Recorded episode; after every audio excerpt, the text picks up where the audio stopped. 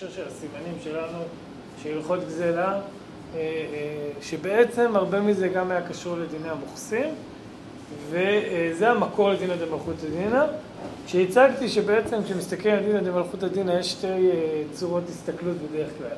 הסתכלות אחת שכאילו רואה בזה עול, והסתכלות אחת שרואה בזה נכס מאוד משמעותי. כן, מה הכוונה?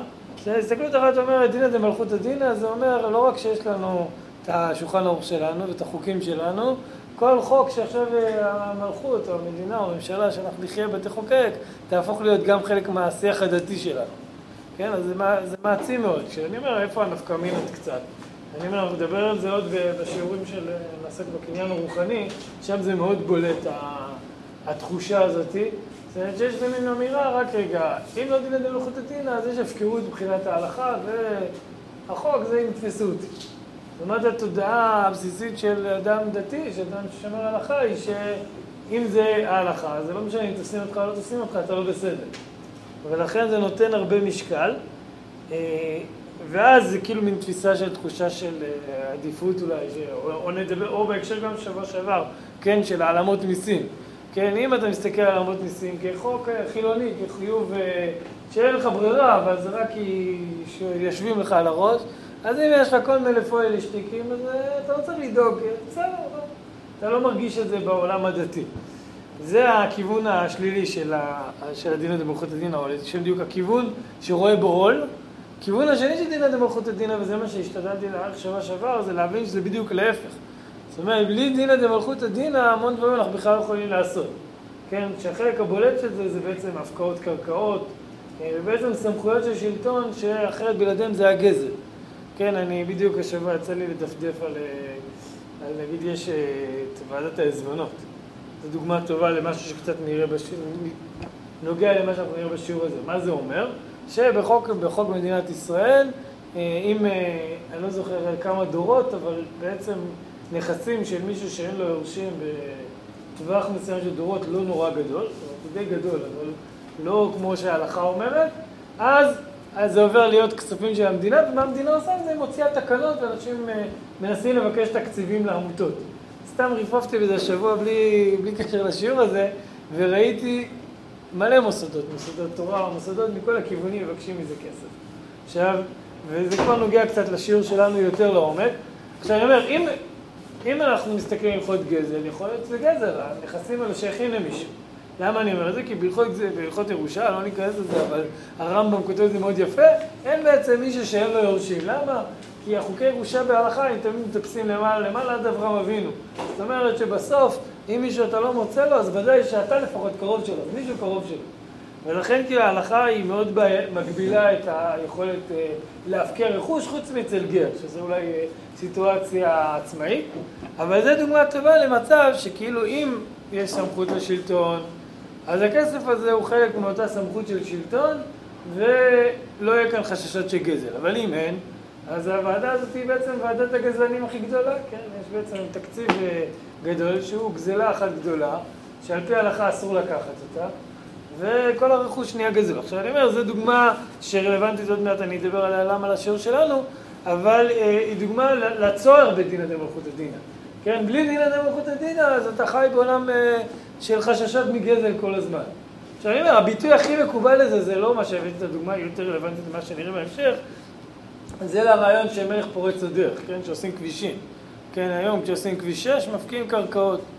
עכשיו, אם היינו הולכים לעולם הגזלות, הרי קרקע אינה נגזלת, אין, ודאי לא הרכוש, אם, אם, אם מסיבה כזו או אחרת המדינה מעלימה רכוש, אז כל הדברים האלו, היה גזל, היה אסור לגעת בזה. והסמכות הזאת לשלטון יוצר איזושהי מציאות שאתה יכול לחיות בה בצורה נורמלית, בצורה שכאילו אתה לא צריך לחשוש מגזל.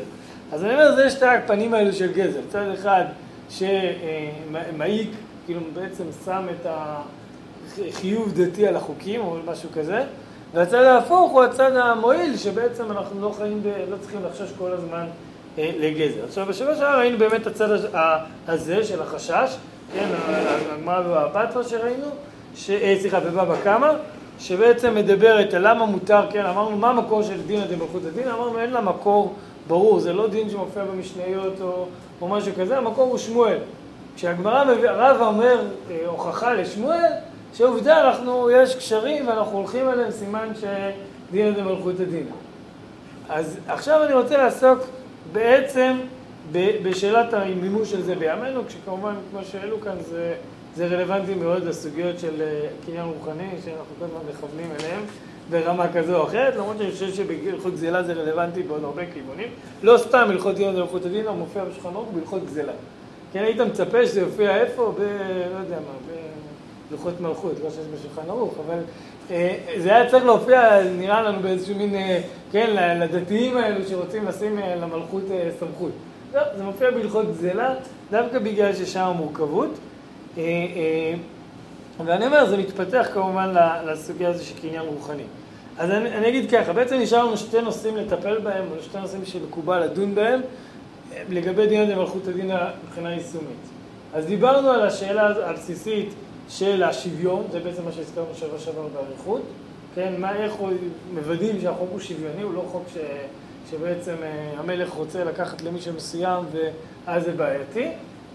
והשבוע בעצם אנחנו צריכים לדבר על שתי דברים. אחד, זה בעצם הנושא הבסיסי, מקובל, או שמקובל לומר, הוא מופיע אפילו בערימה כאן, זה האם יש הבדל בין מלאכים גויים למלאכים יהודים, לשלטון יהודי בעצם. זאת אומרת, האם יכול להיות שכל השולחן ערוך וכל הסיבה ששמו את הלכות גזל נאמר דווקא בחוץ לארץ, בארץ אנחנו חוזרים לאיזה דין אחר שמבטל את כל הדין הזה, זו הסוגיה הראשונה. והסוגיה השנייה זה, זה בעצם איפה מיישמים את זה. זאת אומרת, ואני אגיד את זה בשתי מילים, אנחנו נרחיב על זה בהמשך, לכאורה הדין הלכות הדין יכול להיות מאוד בעייתי, כי הוא יכול לקבוע את כל השולחן ערוך. כן, אם נגיד שהחוק הוא הקובע, ומדינה מפותחת יש בה הרבה סעיפי חוק, כן, כל חוק בארץ הוא מדינה שמחוקקת את עצמה לדעת כידוע, אז החוקים פה הם מאוד מאוד גדולים, אז בעצם מה נשאר לנו מהשולחן ערוך, אם אנחנו בעצם נותנים לחוק הרבה משמעות. בסדר? אז זה בעצם שתי הנושאים שאני רוצה שנטפל בהם. הנושא הראשון זה, זה בעצם האם יש דינא דמלכות הדינא במדינת ישראל, בסדר? בצורה הכי פשוטה שלו. כן, בעצם למה לא? זאת אומרת, למה לא? מה ההבדל? למה לא נגיד את מה שאמר רבא והבית, ורבא על שמואל? כאן אני אכנס, אנחנו נראה את זה שזה קשור בטעמים של הדין המלך. אז באמת, אני רוצה שנכיר עוד שתי סוגיות שמזכירות דין, את המימור של שמואל. ממש בקצרה, זו סוגיה בבבא בתרא ובגיטין. אה, הגמרא בבבא בתרא אומרת ממרה מאוד אה, אה, לא מובנת, או אפילו קצת תמוהה. אמר רבי יהודה אמר שמואל, נכסי עובד כוכבים, הרי הן כמדבר. כל המחזיק בהן זכה בהן, כן? זאת אומרת, אפשר להרוויח, אפשר, זה נשמע, אפשר לקחת כל מה ששייך לגויים. מה איתה? מה? עובד כוכבים, היא כמעט תזוז על ידי הסתליק לי. ישראל לא קנה עד למה תשתר על עדס. זאת אומרת, כשנכנסים לסוגיה, פעם לא הבאתי כאן את הפרשנים, אבל הפרשנים מפרשים את זה ככה, הכוונה היא לא שנכסי הגויים הפקר, אלא שכשגוי מוכר ליהודי נכס, אז, אז יש שלב שזה נהיה הפקר ואפשר לגנוב לו את זה, לגנוב לו את זה. למה? כי אה, הגוי תופס את זה שהוא קיבל תמורה, לא מעניין אותו הרכוש. אז הוא בעצם הפקיר את זה. והיהודי, מבחינת ההלכה, לא זוכה עד שהוא לא מחזיק בדבר. ולכן אם מישהו יחטוף את זה, זה כמו לחטוף מהפקר. זה כמו שאתה ימכור, יגיד למישהו, לך תקנה, יש לי אופנוע מחכה באמצע הנגב, אני אגיד לך, תביא מפה, אני אגיד לך איפה, משלם לו כסף. הוא הולך למדבר, הוא מוצא, האופנוע לא שם, למה לא שם? מישהו לקח לו. זה הדימוי של מדבר כאן, כן? כאילו בעצם, כאילו, יש כאן באג במציאות, למה? כי עולם המסחר היהודי והגוי לא שווה. כי בעולם המסחר מבחינת הגוי, הוא נקבע לפי התמורה, זה רגע ההכרעה, רגע המכירה, כן, אה, כן, ולפי היהודי זה רק ברגע ההחזקה, זה נוצר כאן ואקום. אמר הבעל לרב אוסף, מה? לא הבנתי מה הקשר בין זה שהגוי אצלו הזכייה זה ב... בתשלום? למה זה... אני אגיד לך ככה, נגיד אני מוכר לך, אני מפרסם ביד שתיים למכירה אוטו, בסדר? לא, אותו זה לא טוב כי יש בו רישום, אבל אני מוכר אה, מחשב. בסדר, בן אדם עושה איתי עסקה, עכשיו הוא משלם לי ואני אומר לו, אני אשלח לך את המחשב בדואר, או סתם בישיבה, מי שמוכר קונה ספר בישיבה. הוא משלם לי, אני אשלח לו את הספר.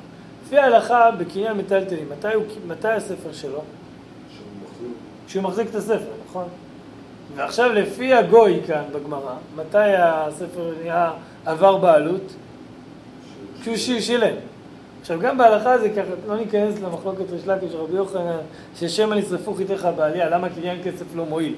אבל בכל מקרה נוצר כאן, אני אומר, בהלכה איזשהו מין אמצע כזה, שלב אמצע. אז, אז, אז אומר שמואל, זה שלב מאוד בעייתי, כי אם מישהו יתפוס את זה, אז תאכל אותה. כן, אז בעצם זה נהיה כמדבר. הנכס שאני קונה מהגוי כן, הוא נהיה באמצע בין השלב שעשית לו חזקה לשלב ששילמת את הכסף בהפקר. למה הפקר?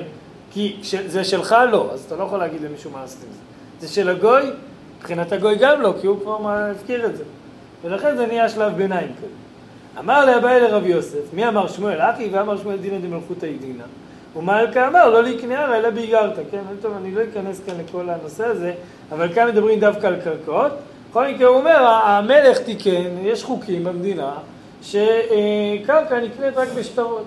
אגב, גם, גם אצלנו יש פער בחוק בישראל, יש הבדל בין מכירת קרקע למכירת, בין חוזה. אני לא חושב שזה בקניין, אני לא, אני לא מספיק להיכנס, כי בקניין בחוק רק רישום קובע לעניין קניין בקרקעות. אבל לעניין חוזה, אם אדם אומר לך, אני מוכר לך, מסכים למכור לך את האוטו ב-20 אלף שקל, בסדר? ואתה אומר לאביחי, בוא, אומר למישהו, בוא תהיה לי עד, ואז הוא עד, לפי זה, עשינו הסכם, אני הסכמתי, אתה הסכמת למכור, זהו, אתה חייב לעמוד בדבר הזה. בסדר, זה חוזה מבחינת החוק. לעומת זאת, אם אני אומר לך, תמכור לי את הבית ב-100 אלף שקל, אנחנו סוגרים 100 אלף שקל ולא חתמנו על זה בשום מקום, אין לזה שום משמעות. בסדר, אני לא אכנס, אני לא מספיק בקיא לגמרי, אבל זה, זה פער שלפעמים מוצאים אותו ב, גם בדיני תורה, האם אה, יש לזה תוקף מבחינת ההלכה, למרות שמבחינת החוק אין לזה. זה דוגמה גם, לעוד פעם, הפער הזה, אבל נדבר עליו בחצי השני. בכל מקרה, אה, לא לא ניכנס כאן להמשך הגמרא, כי מה שמעניין בגמרא הזאת היא שכאן לא מדובר על מיסים. זאת אומרת, אם שמתם לב, בשיעור הקודם אנחנו דיברנו על מיסים. ומיסים, לכאורה אפשר להבין שדינא דמלכותא דינא זה סמכות שלטונית בעצם אה, אה, להשיג תקציב ולבנות דברים. כאן מדובר על התנהלות של סדר המדינה, זאת אומרת סדר חברתי. אני לא אכנס לתירוץ של הגמרא, הגמרא שם מנסה להסביר או שזה לא בזמן שהיה, שהמלך תיקן את התקנה הזאת, או איזושהי סיבה זה לא נכנס בחוק של המלך, אבל הגמרא בסוף אומרת שהדינא דמלכותא דינא קיימת כאן. לפחות לפי ההבנה הפשוטה. אני אומר, לא ניכנס לכל הסוגיה. לכאורה יש גם צמצום במקרה הזה. אני יכול לומר שהדין כאן חל רק על הגוי, שהוא בפסוק המלך. לא, אבל שמואל, כאילו, כשהבעיה מקשה את זה, הוא מכיר את שיטת שמואל, שגם יהודים מחויב בדינא דמלכותא. כן, אנחנו ראינו את זה, דיברנו על זה במיסים. אני רק אומר, רואים שהבעיה מבין שגם על כלל של המלך שלא לקנות קרקע אלא באיגרת, אלא בשטר, יש תוקף אה, מצד דינא דמלכותא דינא.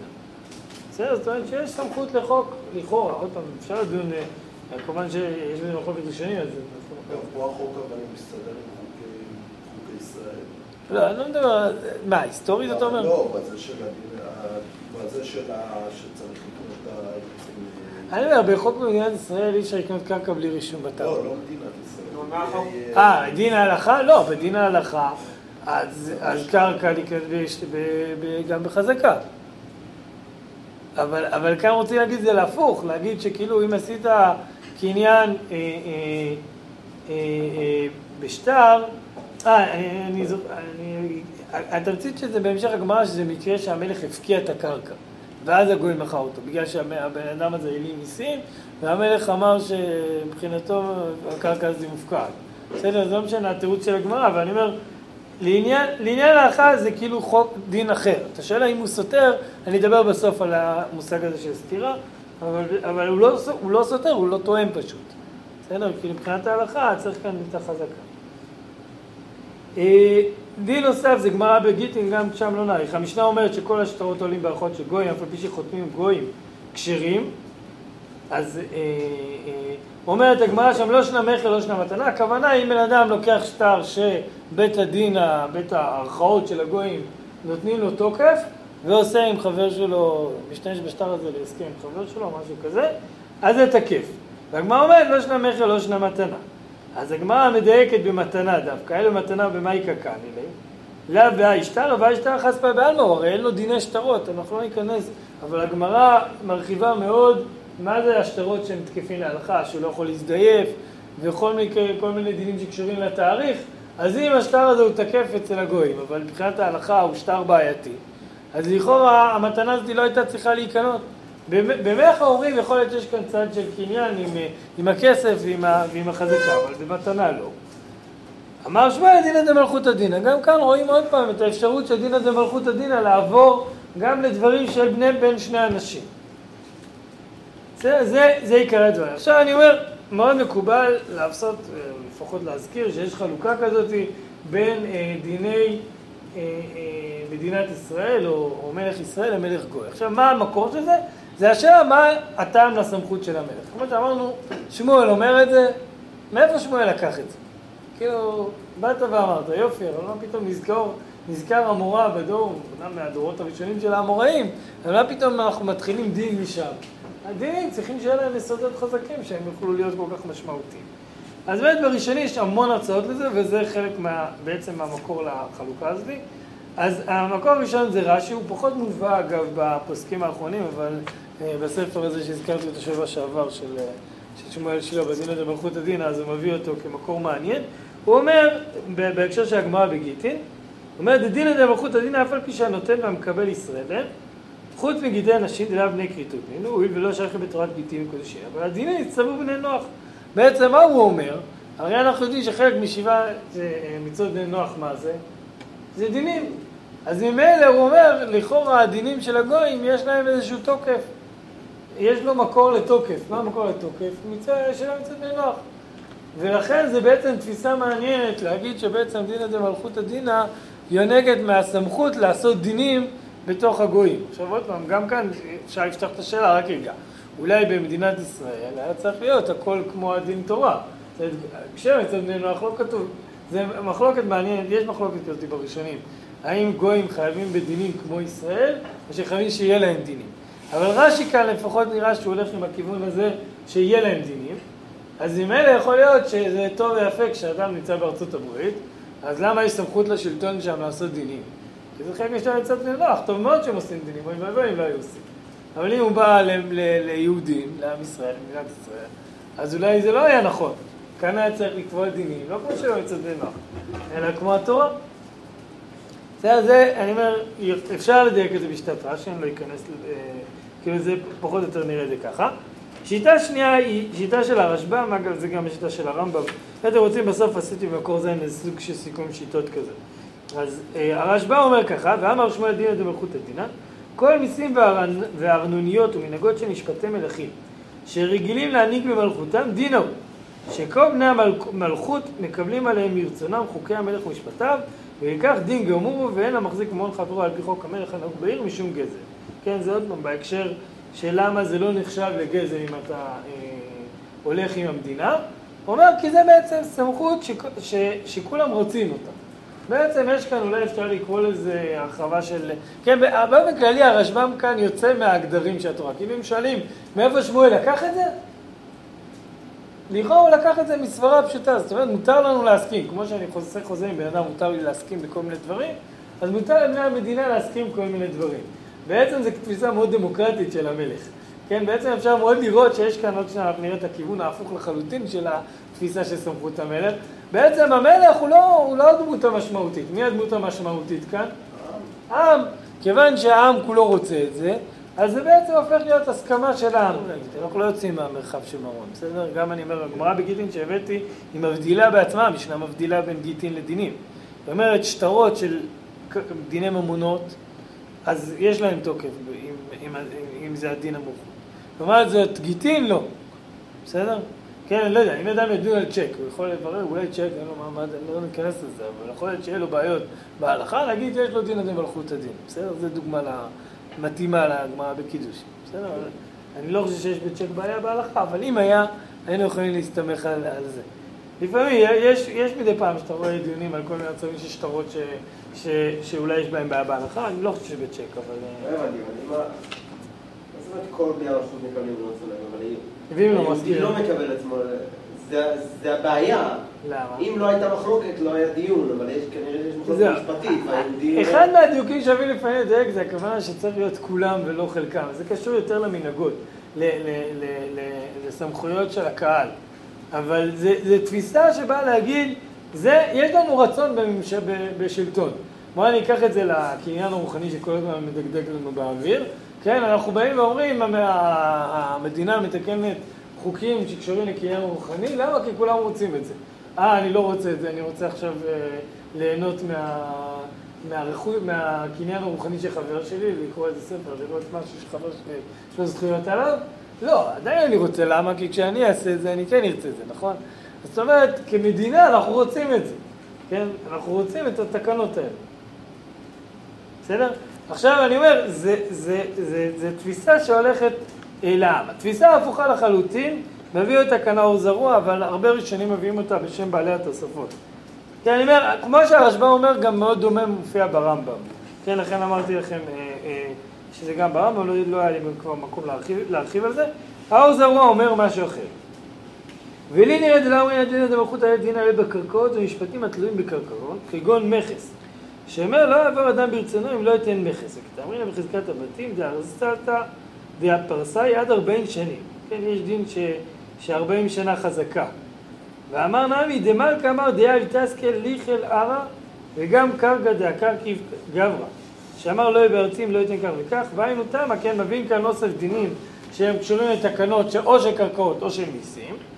והיינו תמה ודידין דיני שהארץ שלו היא. זאת אומרת, למה יש סמכות לדינא דמלכות הדינה? כי אתה כמו אורח, כן? ואינו רשאי אדם שעבר בארצו, לא יקים קצתו. זאת אומרת, אתה עכשיו הגעת לבית שלי, בסדר? אמרתי לך, יש כללים בבית שלי. בבית שלי מותר לך לשתות בכוס הזאת, אסור לך לשתות בכוס הזאת. אם אתה משתמש ב... בכלים אה, מחרסינה, אתה צריך לשלם כך וכך אה, מיסים על זה. בעצם מה התפיסה כאן של הסמכות של המלך? תפיסה מאוד טוטליטרית. כן, תפיסה של בעלות שהיא מאוד רחוקה כמובן מהחיים שלנו היום. כן, היום כבר אין, זה, זה, זה מתאים לשלטון אה, אה, של, של המלכים, אה? כן, זה לא דיקטטורי, זה יותר גרוע, יותר קיצוני מדיקטטורי. דיקטטורי זה יותר דיון בשאלה מה, כמה זמן המלך קיים, אה, על בסיס איזה כוח הוא יושב. כאן הדיון הוא יותר בבעלות על הקרקע, כן, זה בעלות על המדינה. וזה באמת, נכון ששלטונות דיקטטוריים יש להם יותר תחושה כזאת, אבל זה מתאים לשלטונות בימי הביניים, כן, התפיסה, התקופה הפאודלית, כאילו שהיו אצילים, בעלי קרקעות, כולם בעצם חיו על קרקעות של המלך, וכל דבר שעשית הוא משני. אני אגיד בסוגריים שאומנם זה מאוד זר לנו, אבל דווקא גם היום יש צדדים כאלה, כן?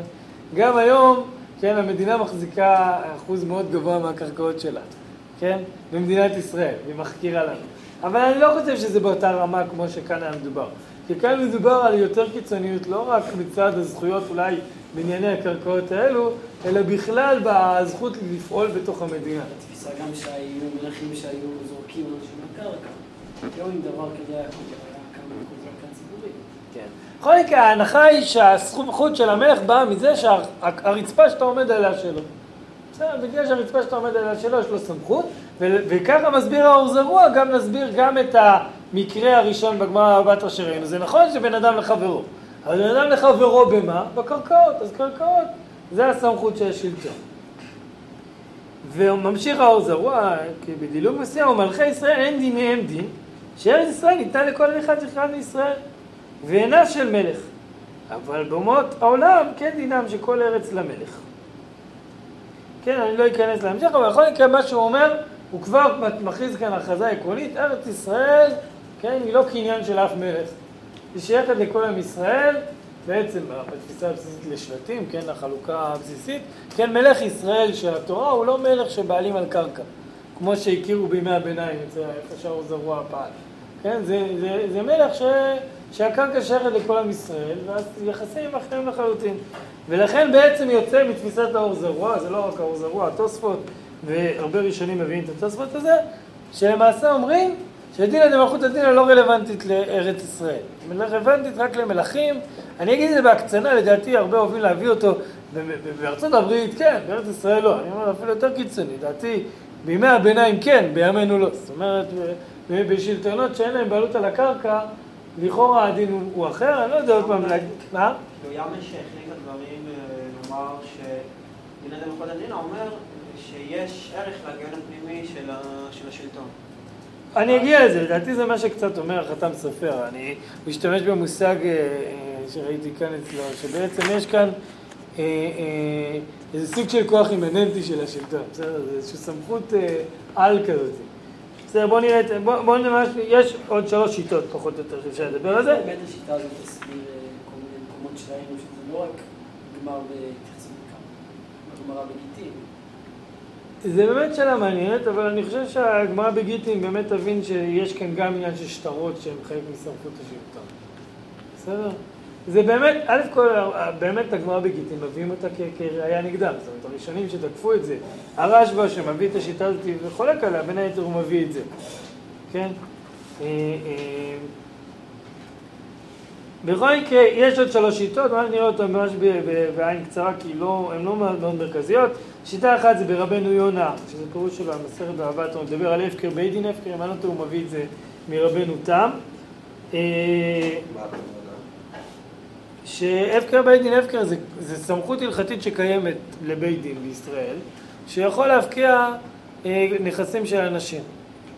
יש סמכות כזאת, לא ניכנס אליה עכשיו להרחבה מה בדיוק איפה זה קיים. כן, אז ממילא אומר, יכול להיות, בא שמואל בבית דינו, והפקיעו לפי חוקי המלך, למה רצו שיהודים יוכלו להסתדר עם המלכים, ועשו אה, תבנית הלכתית של הפקר בית דין הפקר. כן, זה לא סמכות כל כך גדולה או איזה מקור מאוד ברור, אבל זה בא מהפקעה של, ה, של, ה, של הבית דין שלנו. עוד שתי שיטות קיימות, זה שיטה מקובצת, זה בעצם שיטת אה, רב, רמ"ק. אה, אה, אה, ושהיא בעצם מבינה שסמכות דינא דמלכות הדינא היא זהה לסמכות דין המלך ישראל, כן? משפט המלך שמופיע בשמואל הוא בעצם רלוונטי לכל האומות. עכשיו אני חושב שגם לשיטה הזאת יש מקום להפריד בין מלכי ישראל למלכים לא ישראל, כי אולי נגיד מלכי ישראל רק מי שמקבל את הסמכות של מלכי ישראל יש לו, ואם יש שלטון, אני, אני אדבר על זה בהמשך, שאין לו סמכות כזאת, אז הוא לא, הוא לא יהיה לו סמכות. לא, לו- הוא לא יכול לקחת את הסמכות של הגויים, כי בעם ישראל יש סמכות אחרת, כן? אה, וה- והדעה האחרונה זה החתם סופר, שזה מה שאתה הצעת קצת, שזה סוג של כוח עצמאי ש, שקיים לשלטון מאז ומעולם, כן? אה, הוא אומר ככה, והנה הוא, הוא דפשיטא דשמואל את דידינא דמלכות הדינא, נראה לי ששורשו בנוי אהה דשמואל, כן? ממרא ח' של שמואל, שהיא מעניינת מצד עצמה, שבועות ל"ה עמוד ב' בגמרא ושבועות, זה מיד- מ- ממרא דרשנית שלו, ומתי ננטרין את פירו עין שם, דלאו, כן, שמה הגמרא אומרת שם, שמלך שהורג עד אחד משיטה, לא מאנשי. כאילו אם אה, מלך, וזה הזכרת דיקטטורים, דיקטטור שפוגע עד שישית מהאוכלוסייה, הוא לא נענש. זה סמכות השלטון, ההלכה לא מתערבת למלך עד כזה דבר. יותר מאחד משישית זה כבר מלך רשע. כן, אני לא יודע אם אפילו סטלין הגיע לזה, אני חושב שהוא הגיע לשישית, אבל אה, אני, אני לא אכנס לפרשנויות שם, יש חלק משפרשים לא הכוונה שהוא הורג, אלא שהוא מעביד. זאת אומרת, שהוא, הרי בסוף מלך אה, טוטליטרי יכול להיות מלך טוטליטרי מאוד נחמד לאוכלוסייה שלו, ויכול להיות נורא רודה. אז כאילו אומרים, יש סמכות לרדות עד שישית מהאוכלוסייה. האם זה למוות או לא למוות, זה בדיוק מה שאומר החתם סופר כאן. האם שהמדינה דווקא קטלה, אלא לריבות ענקית, אפילו היא צריך למקצה, כגון למלחומתיו. זאת אומרת, אם מלך מגייס את הצבא מהעם ושישית נהרגים, זה עדיין סמכות שלו. אומר החתם סופר, כיוון דצורך לטירת הכרם, היינו תיקון המדינה. זאת אומרת, אומר כאן החתם סופר גדר מיוחד, צורך לטירת הכרם. זאת אומרת, למלכות יש סמכות מצורך לטירת הכרם. מה התפקיד של מלך, של מדינה, במדינה מתוקנת? לשמור על המדינה. זאת אומרת, לשמור על ההתנהלות של המדינה. אומר החתם סופר, בכלל זה נכנס גם הדינא דמלכות הדינה. כן, גם הסמכויות האלו לקבוע סדרים, אה, אה, שלטון, סדרים, ודאי של מיסים, אבל עוד סדרים בא מה- מהכוח של דינא דמלכות הדין. כן, אז אני הבאתי לכם כאן סיכום פחות או יותר של השיטות האלו. כן, מה שבע מצוות לנוח, הסכמת בני המדינה, כוח של המלך אה, מצד הבעלות שלו על הקרקע, אה, הסכמה של דייני ישראל מצד הפקר בית דין הפקר, ו... אה, אה, טוב, יש כאן בטעות, הכפלתי את הבעלות על הקרקע, וסוג של סמכות טבעית, אני כתבתי כאן מוסרית, אבל דווקא אהבתי את ההגדרה שלו כאן, של כוח אימננטי, כן? זה בעצם כוח מובנה של שלטון. בשביל זה יש מלך, כן? כמו שברור שהשלטון יוצא למלחמות, הוא גם יוצא ל- להסדרים בסיסיים. עכשיו אנחנו בעצם, השאלה המעשית, האם יש הבדל במדינת ישראל, או בין, בין חכמי אומות העולם לחכמי ישראל? אז הרמב"ם באמת, כמו שאמרתי לכם, הוא כותב כמו הרשב"ם.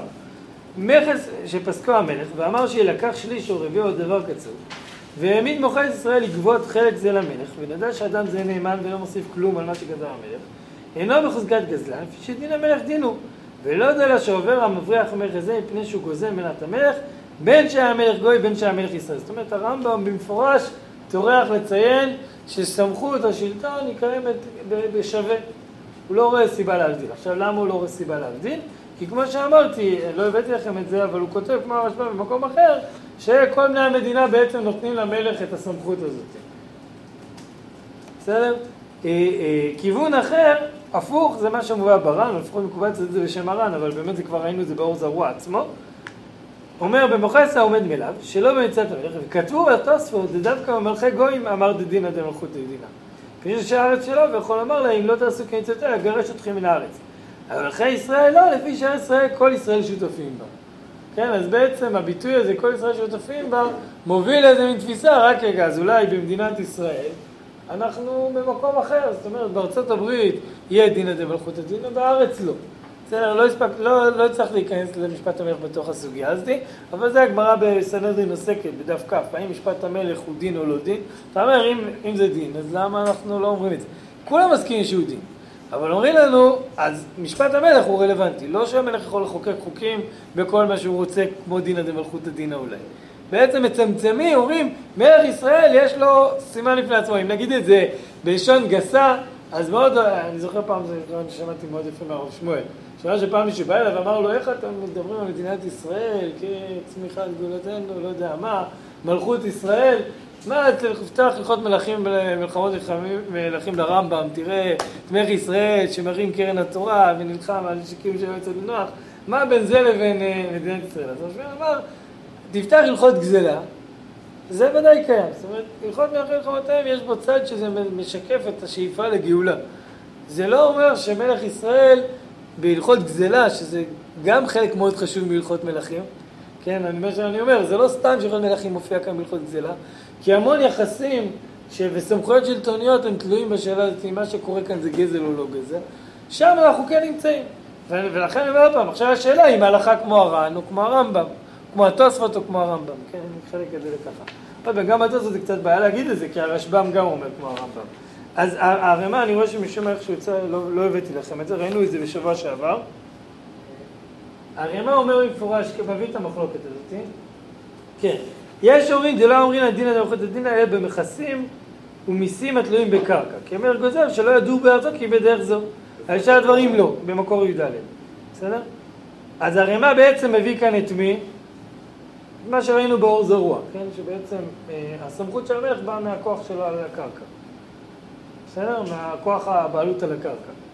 ואומר הרמ"א, ויש חולקים, והסביר על ידי אמרינא בכל דבר דינא דמלכותא דינא. זאת אומרת, זה לא קשור לחלוקה הזאת של בעלות על הקרקע, אלא ממה זה נובע? ממה שהרשב"ם אומר, בעצם הסכמת בני המדינה, ולכן המיל והמלווה על משכון יכול למוכרו אחרי שנה, הואיל וכן דינא דמלכותא דינא, זאת אומרת, הרמ"א עושה כאן באיזה דין מסוים שהיה מקובל שאחרי שנה שהמשכון ביד, מותר למכור אותו. בשביל מה אדם ממשכן? כן, אתה אומר לבן אדם, אה, הבן אדם אומר, תביא לי אלף שקל, אתה אומר לו, זהו, תביא לי את השעון שלך. בסדר, אחרי שנה, שנתיים, אתה עדיין רודף אחרי בן אדם, לא משלם לך כסף. אז החוק, הדין המלכות באותה תקופה היה, אין בעיה, קח את השעון, לך למשכונה, תיקח את הכסף, אתה לא צריך להמשיך להתעסק עם בן אדם הזה. אומר הרמ"א, הדין הזה, אה, החולקים על שיטה טהור זרוע, סוברים שהדין הזה תקף. וכן הוא העיקר, כן, הרמ"א פוסק את הדין הזה.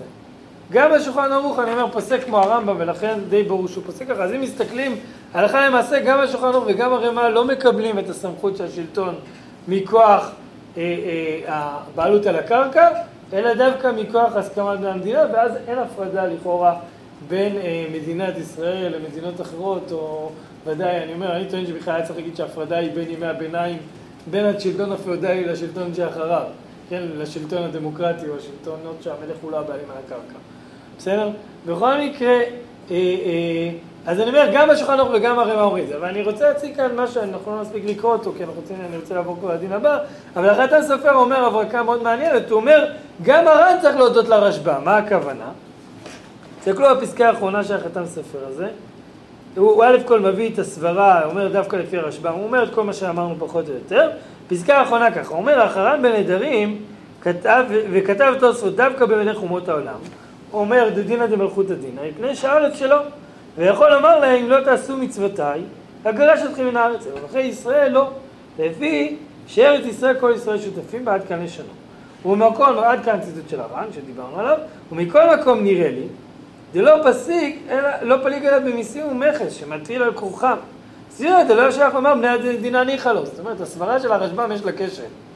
הרי מה כולם אולי מסכימים, אולי, אולי אפשר להגיד שחוקים, שאתה יודע, ודאי במדינה דמוקרטית, שמצביעים עליהם, כולם רוצים איזה תקנת כל בני המדינה. אבל מה אף אחד לא רוצה לעשות? אף אחד לא רוצה לשלם מיסים. כולם רוצים שהמיסים יהיו אפס. וכל הכסף שלהם יישאר אצלם, נכון? אז אומר החטא... אתה אומר, בעומק של העומק אנחנו רוצים את המיסים. בסדר, אבל, אבל אומר הר"ן, אומר החתן סופר, הסברה של הר"ן היא שייכת רק בדבר כזה. אבל אלא משום שהוא אדון הארץ. כן, יש לחלק מלכי ישראל מלחמת העולם, אבל במנהגים, בנימוסים, כמו בארבע עשרה נ"ד עמוד ב', זה מה שאתה שאלת, מה יעשה עם הגמרא הזאתי, שם מודה הר"ן, דעתם משום דיניך לו, ואין לחלק מלכי ישראל אומות העולם. זאת אומרת, אומר החתם סופר מצמצם עוד יותר, שבעצם חוקים שהם לא באים לגבות כסף ממך, אלא באים להסדיר את ענייני המדינה, באיך לנהל את המסחר וכל מיני עניינים כאלו, אז לא אמור להיות הבדלה בין השיטות. בסדר, אז אני אומר, אם נסכם את זה ונעבור לנושא הבא, אז בעצם, אה, אה, אה, האם יש הבדלה בין מדינת ישראל לשאר המדינות, או בין עם ישראל שהוא שלטון יהודי או לא? אז בעצם אני, אה, אה, לכאורה אין הבדל, זה פשט הפסיקת הרמ"א והשולחן בגלל שהם סוברים שהטעם של דינא דמלכותא דינא הוא הסכמה, דווקא זה בא מצד ההסכמה ולא מצד הסמכות של המלך לגבות. ואני אומר, ואומר הר"ן חידוש יותר גדול, החתם סופר שגם בדברים, גם למי שסובר אחרת, יודע בדברים שהם תקנות. זאת אומרת שהם לטובת בני המדינה, שהם לא רלוונטיים לסברה של סמכות המלך לכפות. בסדר? אז אה, אה, עד כאן, אני רק אגע במילה אחת לגבי מה שאתה העלית, מהי משפט המלך. יש חידוש מאוד גדול של הרב קוק, שאני חושב שכולם מודים לו כשהם צריכים אותו. שבא ואומר, לכאורה מלכות, היית אומר, לא, מלך מה זה? כמו שכתוב בהלכות מלכים ולחומותיהם, כמו שאמרתי. כן, מלך שמגיע נביא וסנהדרין, איך ממנים מלך? כן, יש תהליך של מינוי מלך, כהן ונביא וכו'. ואז לכאורה מדינת ישראל היא לא מלך ישראל. אבל יש חידוש מאוד מפורסם של הרב קוק, שהוא מראה שבעצם היה למנהיגים של עם ישראל סמכויות של מלך כל הדורות גם כשלא היה מלך, והוא אומר שבעצם כשאין מלך הסמכות הזו עוברת לכלל עם ישראל, ובגלל זה מתוך הדברים האלה של הרב קוק שמצוטטים בלי סוף, המקור שלנו זה בשו"ת משפט כהן, בעיסוקים שלו על ענייני צבא, אה, אה, באמת יש לזה רשימת ציטוטים בעשרות עד הרב אליושיב, כן? אה, במאות כאילו לדעתי אפילו, אולי, לא, אולי הגזמתי, בעשרות ודאי, הרב עובדיה מצטט אותו, הציץ אליעזר מצטט אותו, הרב אליושיב מצטט אותו, לא ניכנס לזה, שבעצם מכילים את זה למדינה. אבל אני יכול להבין מי שיגיד, טוב, אני לא מקבל את הרב קוק, אני עם הר"ן. אבל נגיד לו עדיין, א' כל השולחן ערוך והרימה לא עם הר"ן, זאת אומרת לא מקבלים את החלוקה הזאת, וגם תרצה לקבל את זה, החתם סופר אומר, מה זאת אומרת, זה מדובר על מיסים, אולי על מיסים יש מה לדון, אבל תקנות אין על מה